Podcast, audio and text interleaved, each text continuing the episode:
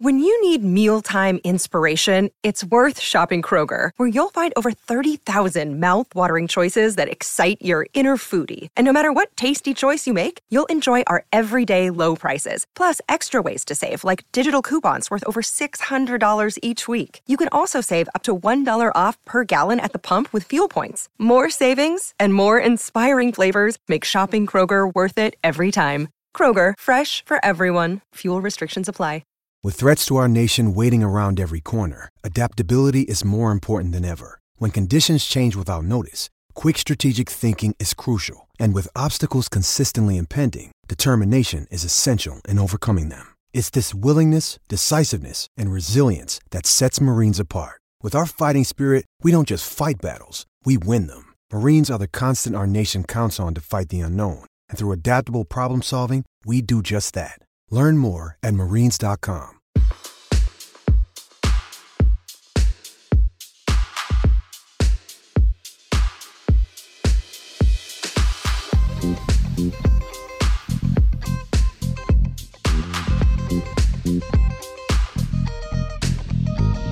Hey everyone, Jon Wertheim here. It's this week's Sports Illustrated Tennis Podcast, our last podcast of the year.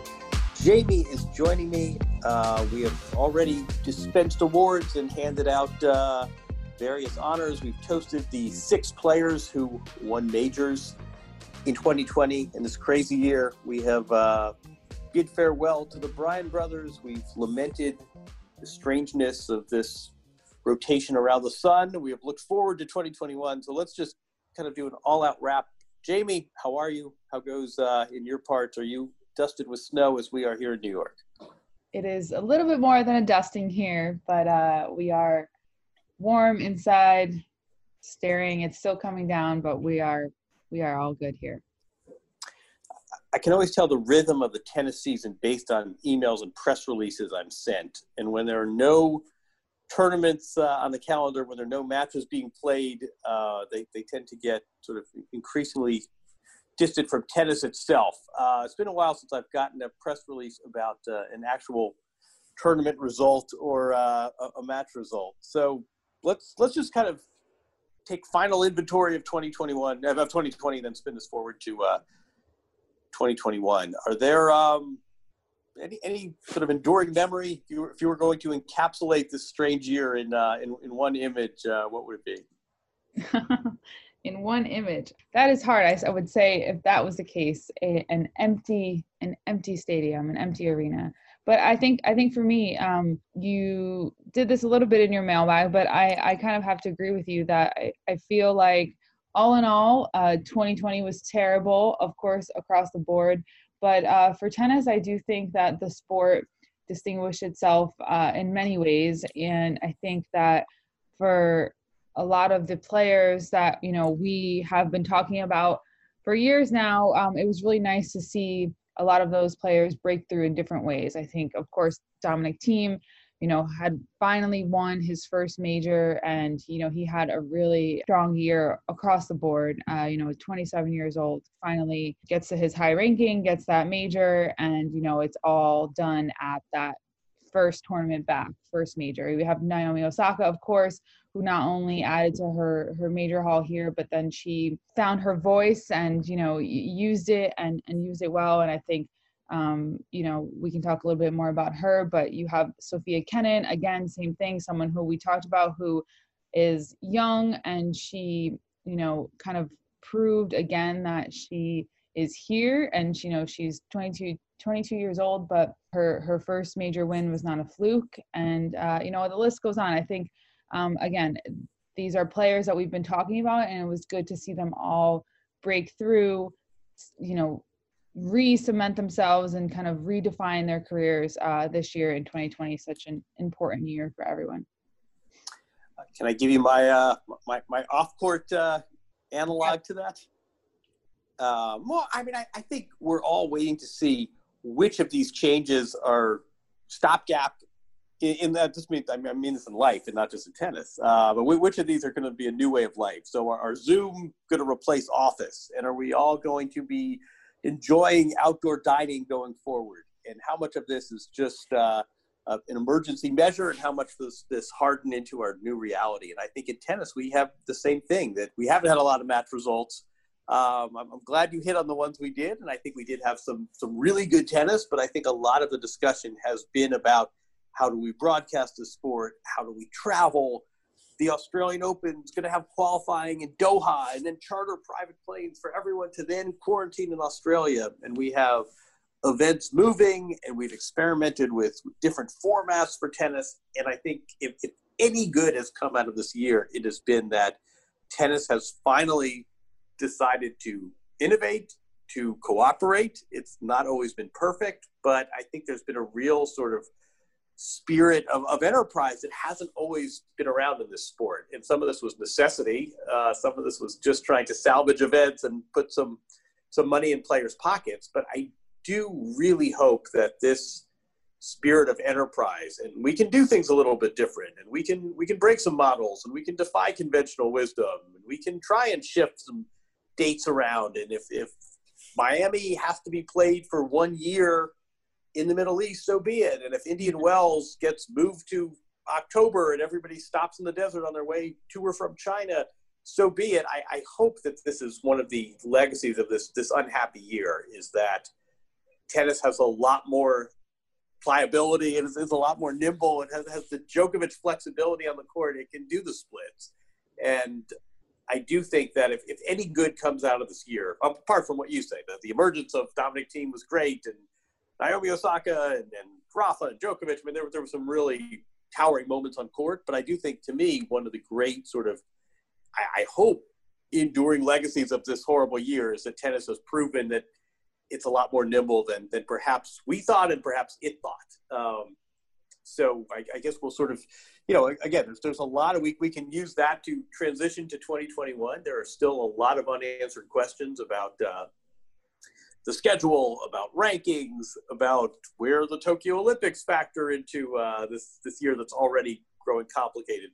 But um, I, I, do think there was a real spirit of cooperation and, and of I would say ingenuity, but you know, of, of enterprise that we haven't always seen in tennis.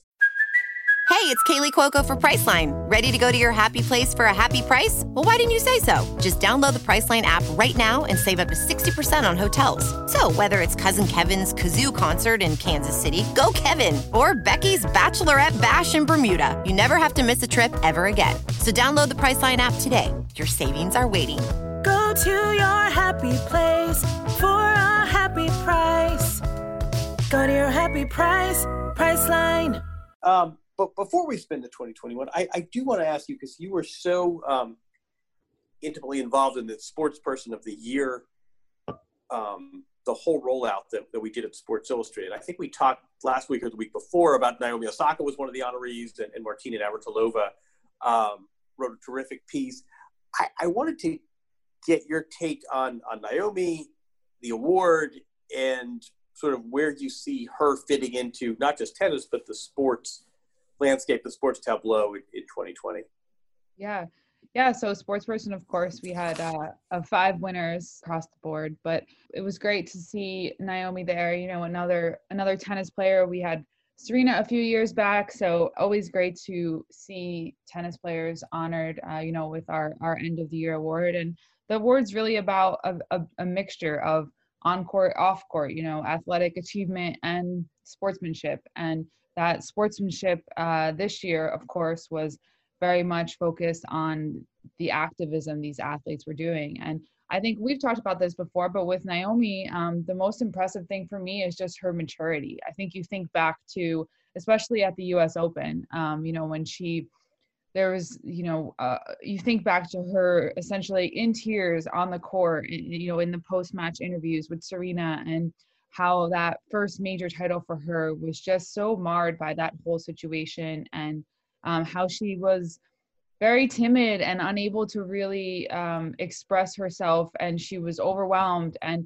you know rightfully so uh, and, and, you know she, i think that contrasted with this year's U.S. Open, um, you can just re- you really see the maturity, um, and you can really see. I think you know one of the the phrases that Martina used uh, in her piece was that she she began to understand the power of of her fame and of her platform, and I think that for me was the most important and the most interesting aspect of it all is that you know that's something we don't really talk about and it's something that you know she her coach teaches her you know how to how to you know fix her her serve and and better forehands and backhands and fitness and all these things are so calculated but that's that's something that's really um you know it's it's an intangible and it's it's something that a lot of players a lot of athletes across the board struggle with you know how do you manage these this sudden influx of, of finances and the fame and you know uh, people and cameras you know swarming you wherever you go and the the social media aspect. I mean there's so many aspects of fame that we don't um, think about uh, and i think for osaka to see her use her platform and grow and mature in such a um, you know quick way and then to use it in such a striking way this year uh, was just really remarkable. So you know, like like Martina wrote that you know she she never asked to be in the spotlight, and I don't think she really ever enjoyed that. But uh, you know, winning those those two U.S. Opens, she she kind of embraced it this year, and I think uh, it was really really great to see.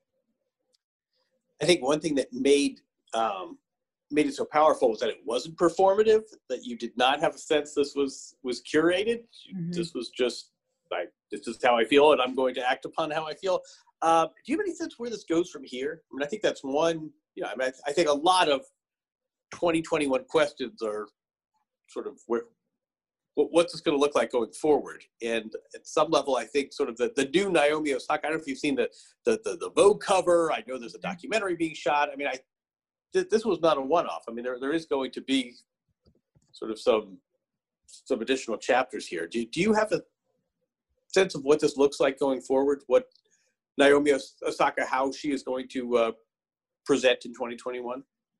Yeah, I mean, listen, she's getting older, and she, you know, I think it was in May she became the the highest paid. You know, she surpassed Serena for, for the highest paid female athlete. I think I think she is going to continue to grow. And as you said, the fact that the fact that this has already been made something, I think makes it really hard to um, see where she'll go with this, you know, because this year seemed, as you said, just very natural. And I, I wonder if she feels now a pressure to, you know, speak up or um, speak out on certain issues going forward. So I think that's the biggest question. Will um, will be how she's going to uh, react to all of this, you know, especially on the court. Um, I think, you know, this to me reminds me very much of a um, of Serena, um, you know, being put in a lot of different situations over the course of her career where she,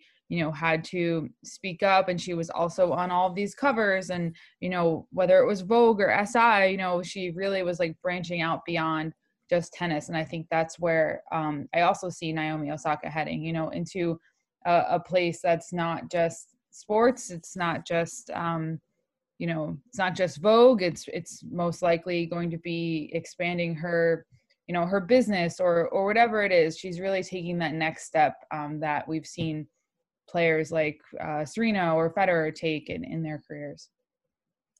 Well said. I mean, I, I think we should also point out that she was at least uh, that last week of August, she was responding to a specific event, mm-hmm. uh, that that being the the shooting of Jacob Blake. So let let us hope that uh, we're talking in, in terms of uh, a vacuum here with Naomi Osaka, and there are not similar real world events that uh, you know tr- tr- trigger the, the kind of uh, the kind of statement that she felt compelled to make in, in, August. Um, let us talk about uh, 2021 because I think um, it is already, we are in December, and yet we could already say 2021 is not going to be a, a bounce back to normal. There are still, uh, still, still a few tricky hops here. Um, most obviously, scheduling the Australian Open now, it's official. They are three weeks um, I guess I guess you could say behind schedule that we're now starting February 8th instead of mm-hmm. the middle of January. There is, as, as, I mentioned, there's qualifying in the Middle East for the Australian Open. There are events that are off the calendar. There are events that are shifting. There are a lot of restrictions. Um, someone sent me. I, I, I, can call this up. I mean, so, someone sent me the what the players got yesterday as far as quarantine and travel information and the the main draw singles entries get plus two. The top 10 doubles entries get plus two, and everyone else, the remaining doubles, the qualifiers, the wild cards, the lucky losers, they're all plus one, which is one of those things that I, I think fans may not think about. For, for a lot of top players, that kind of a, a restricted entourage is, is really significant. And we can roll our eyes and, you know, for, former players have sort of done, you know, back in my day, we, we traveled with a coach and only a coach. Um, but the, the fact is, in 2020 and 2021, that's not how players roll, and that's really a significant adjustment that maybe we're not um, considering sufficiently. I mean, it's just a sign of the times that uh, the top players travel in a large group, and restricting that group really changes preparations and, and rhythms and approaches.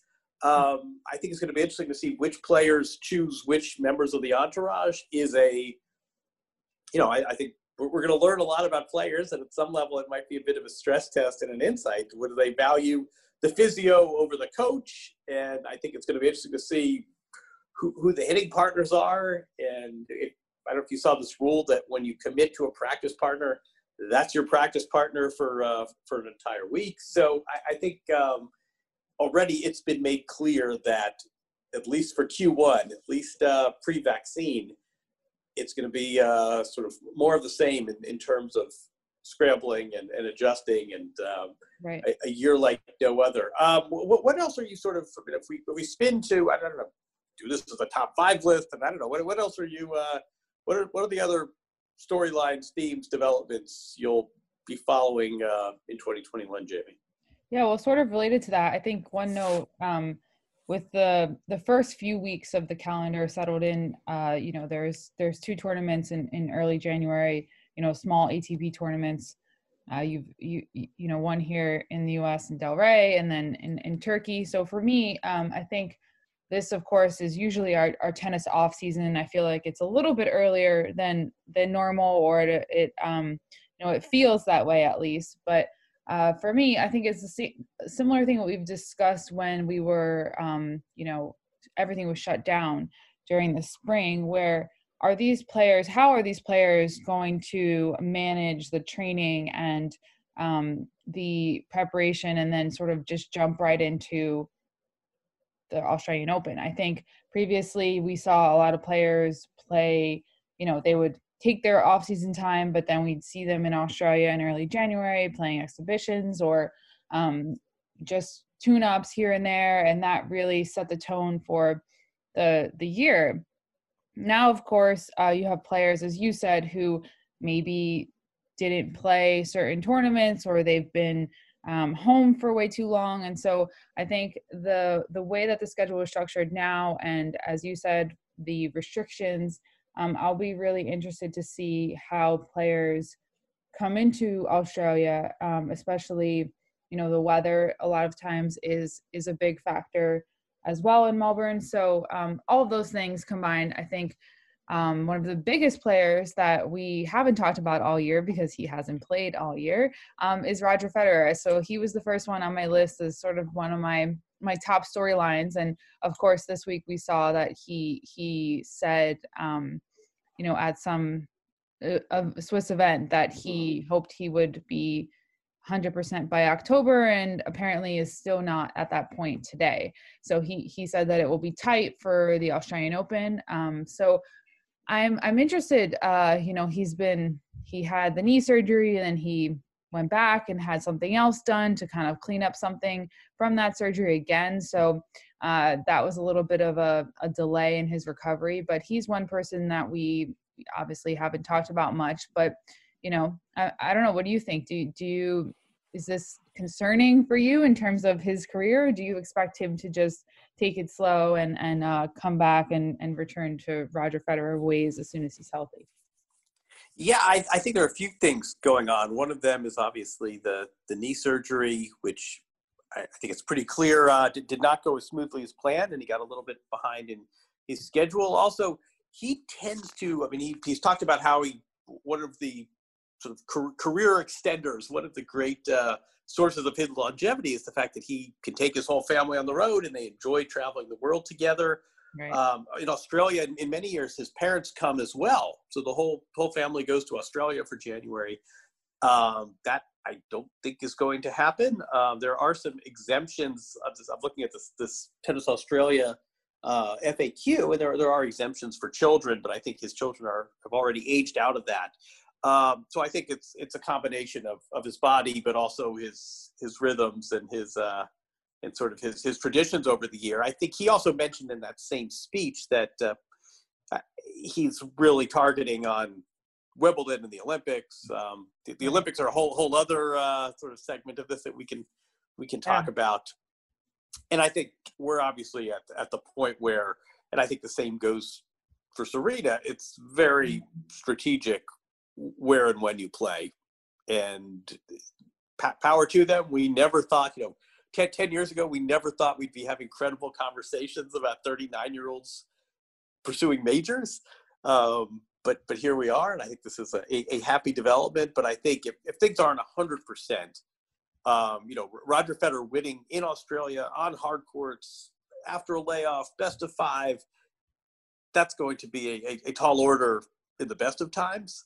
Um, if anything is less than 100%, if he doesn't feel right about the family situation, if he doesn't feel right about uh, logistics, I mean, heaven forbid if he doesn't feel right about his knee, it's just it's probably right. not worth it. And I suspect, um, you know, I, I, think most of the top. If you look at the look at the fields for the U.S. Open and the French Open, um, they've been pretty good. But this is post post reset. I think they were a lot stronger than people that people would, have initially suspected. I think top players will play. Um, Djokovic will be there. It looks like Nadal will be there. I, I expect Serena would probably be there. She also gets uh, Olympia. I think uh, is is exempt from her plus one, so Serena can I, bring her daughter. But um, I think Federer making it to Australia is is probably pretty doubtful. And then, you know, who who knows about Indian Wells? Who knows about these spring events? And then I think we're realistically talking about. You know, does he does he play the clay? But we're really talking about Wimbledon, the Olympics, the U.S. Open, and yeah. then uh, you know by by the U.S. Open he'll be 40 years old. So you know you we, we can uh, we can only see what happens. Yeah, I think you raised an interesting point though, um, and this is is sort of related to Serena as well, which was um, you know another name on my list here. But I think your point about um, almost it, it, not being worth it right? The, the, interesting thing this year for me is the the threshold for different players on whether or not you know it's it's worth it uh, to play a tournament. I think um, in years past we've seen Federer play and play through injury play and pull out. Um, we've seen other players do the same thing you know and it, it almost um, if if a player a, a top player skipped a major without even trying you know you kind of you kind of knew that it was a serious injury you know it had to be a surgery or something that would truly prohibit that player because we we've seen the you know wrapped legs and ankles and arms and everything. And so i think for me the most interesting thing um, is how how these players determine the you know what's worth it. And it's sort of a you know they're they're weighing their their bodies versus the the prize money versus the travel versus the risk. Um, there's just so many factors. And i think uh, for serena and federer particularly um, because of their age because of their you know the time in their careers the the injuries that they have suffered most recently uh, their families you know the list goes on. The that threshold um, is is particularly interesting for me uh, and i think how they the decisions they make in 2021 um, will I, I wonder how much those you know will define how um, quickly or um, not quickly we see their careers come to an end. Yeah and i think also this uh, this this period has really laid bare the the range of economic status of these of these tennis players that um, you know at the, at the top level we were talking about people who have nine figures of net worth. And yet, on this form from Tennis Australia, it has this inducement if you don't take an entourage member, you can get up to $7,000 Australian. So that's about $5,000 American mm-hmm. um, in, in the expenses that would have been dedicated to that person. So Tennis Australia clearly thinks that for some, and they're probably right, that for some players, an extra five thousand dollars is going to get them to change their behavior and change their traveling party. Um, you know, five thousand dollars is um, probably not getting Serena Williams and Roger Federer and Rafa Nadal to uh, to to do much of anything, honestly. So you know, different players have have different um, you know they're different decisions to make and have different needs. Um, I think the Olympics we should probably touch on real quick because I think it's as if 2021 needed more complication and uh, but but by the same token more opportunity. Let us not forget we are now approaching an Olympic year with the, with the cancellation of Tokyo 2020. So I think it's going to be interesting to see which players show up in Tokyo and how this impacts how this impacts things as well. Um, you yourself, Jamie, will be Tokyo bound, which I was happy to see. Yeah, um, uh, hopefully. I mean, that's the thing. We uh we don't know much about exactly how the structure will be and how things will be there. I think they're sort of figuring that out now. But as of last year, um, at this time, I, I, I was going, but I, I, think you're right. I think the the Olympics um, will be really important this year, as we we talked about a little bit last year. But for a lot of players, um, that is just as important as those majors. It's also going to be interesting to see how these Olympics. I, I think they will be held. I think, uh, as I understand it, there are four different scenarios um, in terms of crowds and, and bubbles and, and, protocol. Tennis players are, are ready to roll with this. I mean, most tennis players already have had the experience of playing a, a major event with no crowds.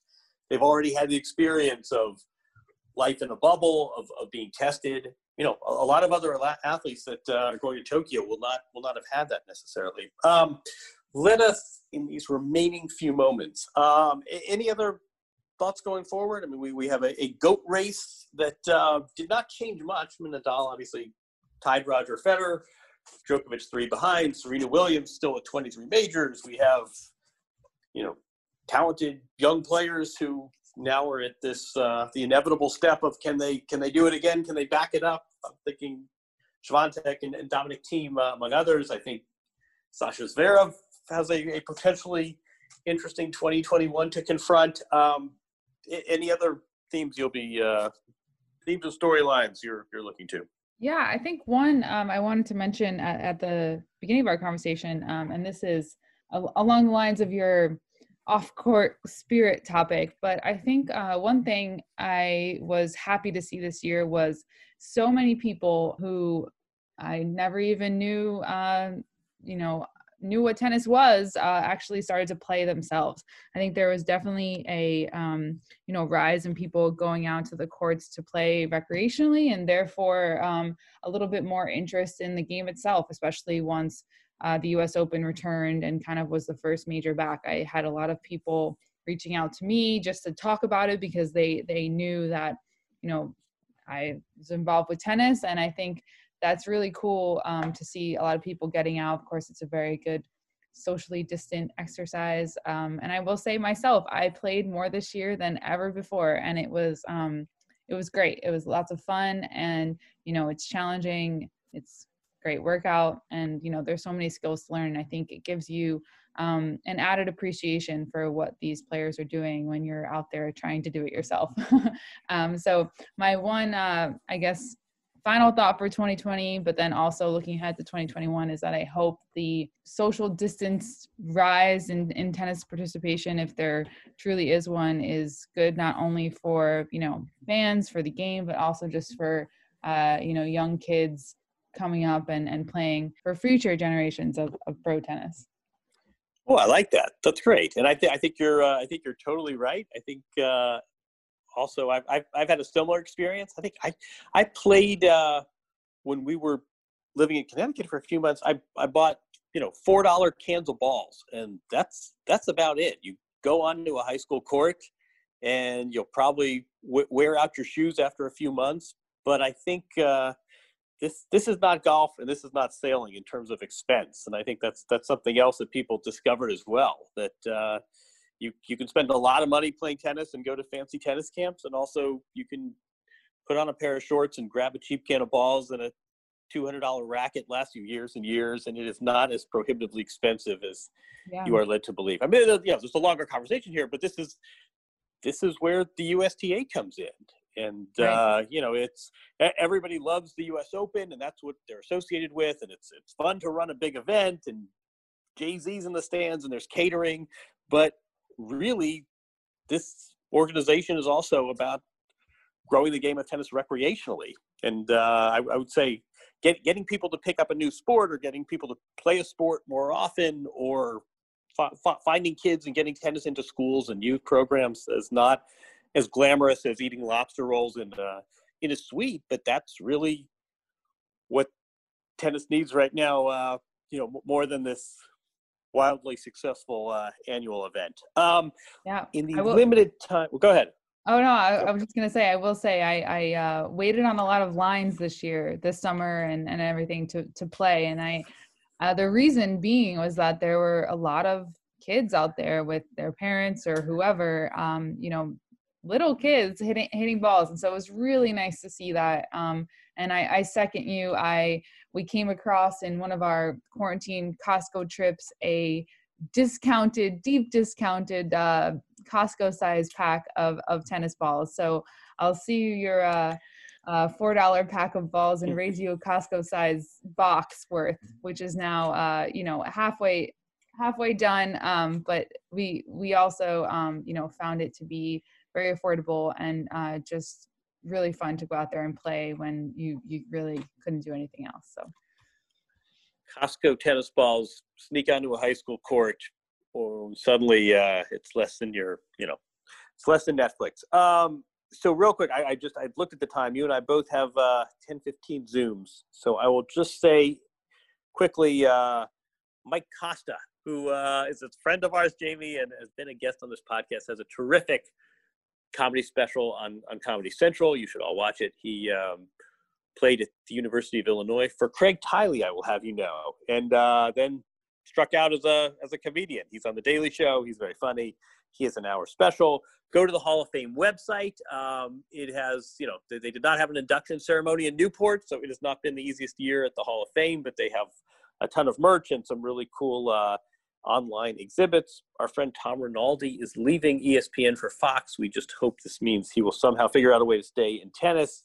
Uh, always enjoy his work and respect how he grinds his teeth when he's assigned to do pre-match interviews. Um, three RIPS that I wanted to pass along: Alex Olmedo and Dennis Ralston, who I, I believe played to simultaneously in college, and uh, and Gordon Forbes, who wrote one of the great uh, great tennis books, "Handful of Summers," which I would encourage you to uh, pass that way. Three three uh, these these titans of the sport pass away last week. Um, we will keep the scheduling news coming as we get it. Uh, the ATP has put on their website the first seven weeks of the year, weeks eight through 13, which include, uh, in, in, theory, Indian Wells, which again we uh, we are hearing is looking for an alternative time of year.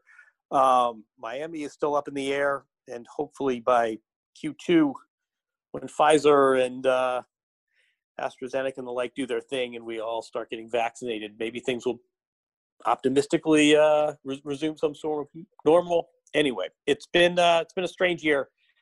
Thank you, Jamie, for your. Uh, we, we have not seen each other face to face in in nine months or so, but thank you as always for your uh, for your uh, collegiality and uh, your your support here. Thanks to everyone for listening. Um, we will continue this via Zoom, I suppose, in uh, into 2021. But everyone, have a good holiday have a good year. May next year be healthier and uh, hopefully feature more tennis.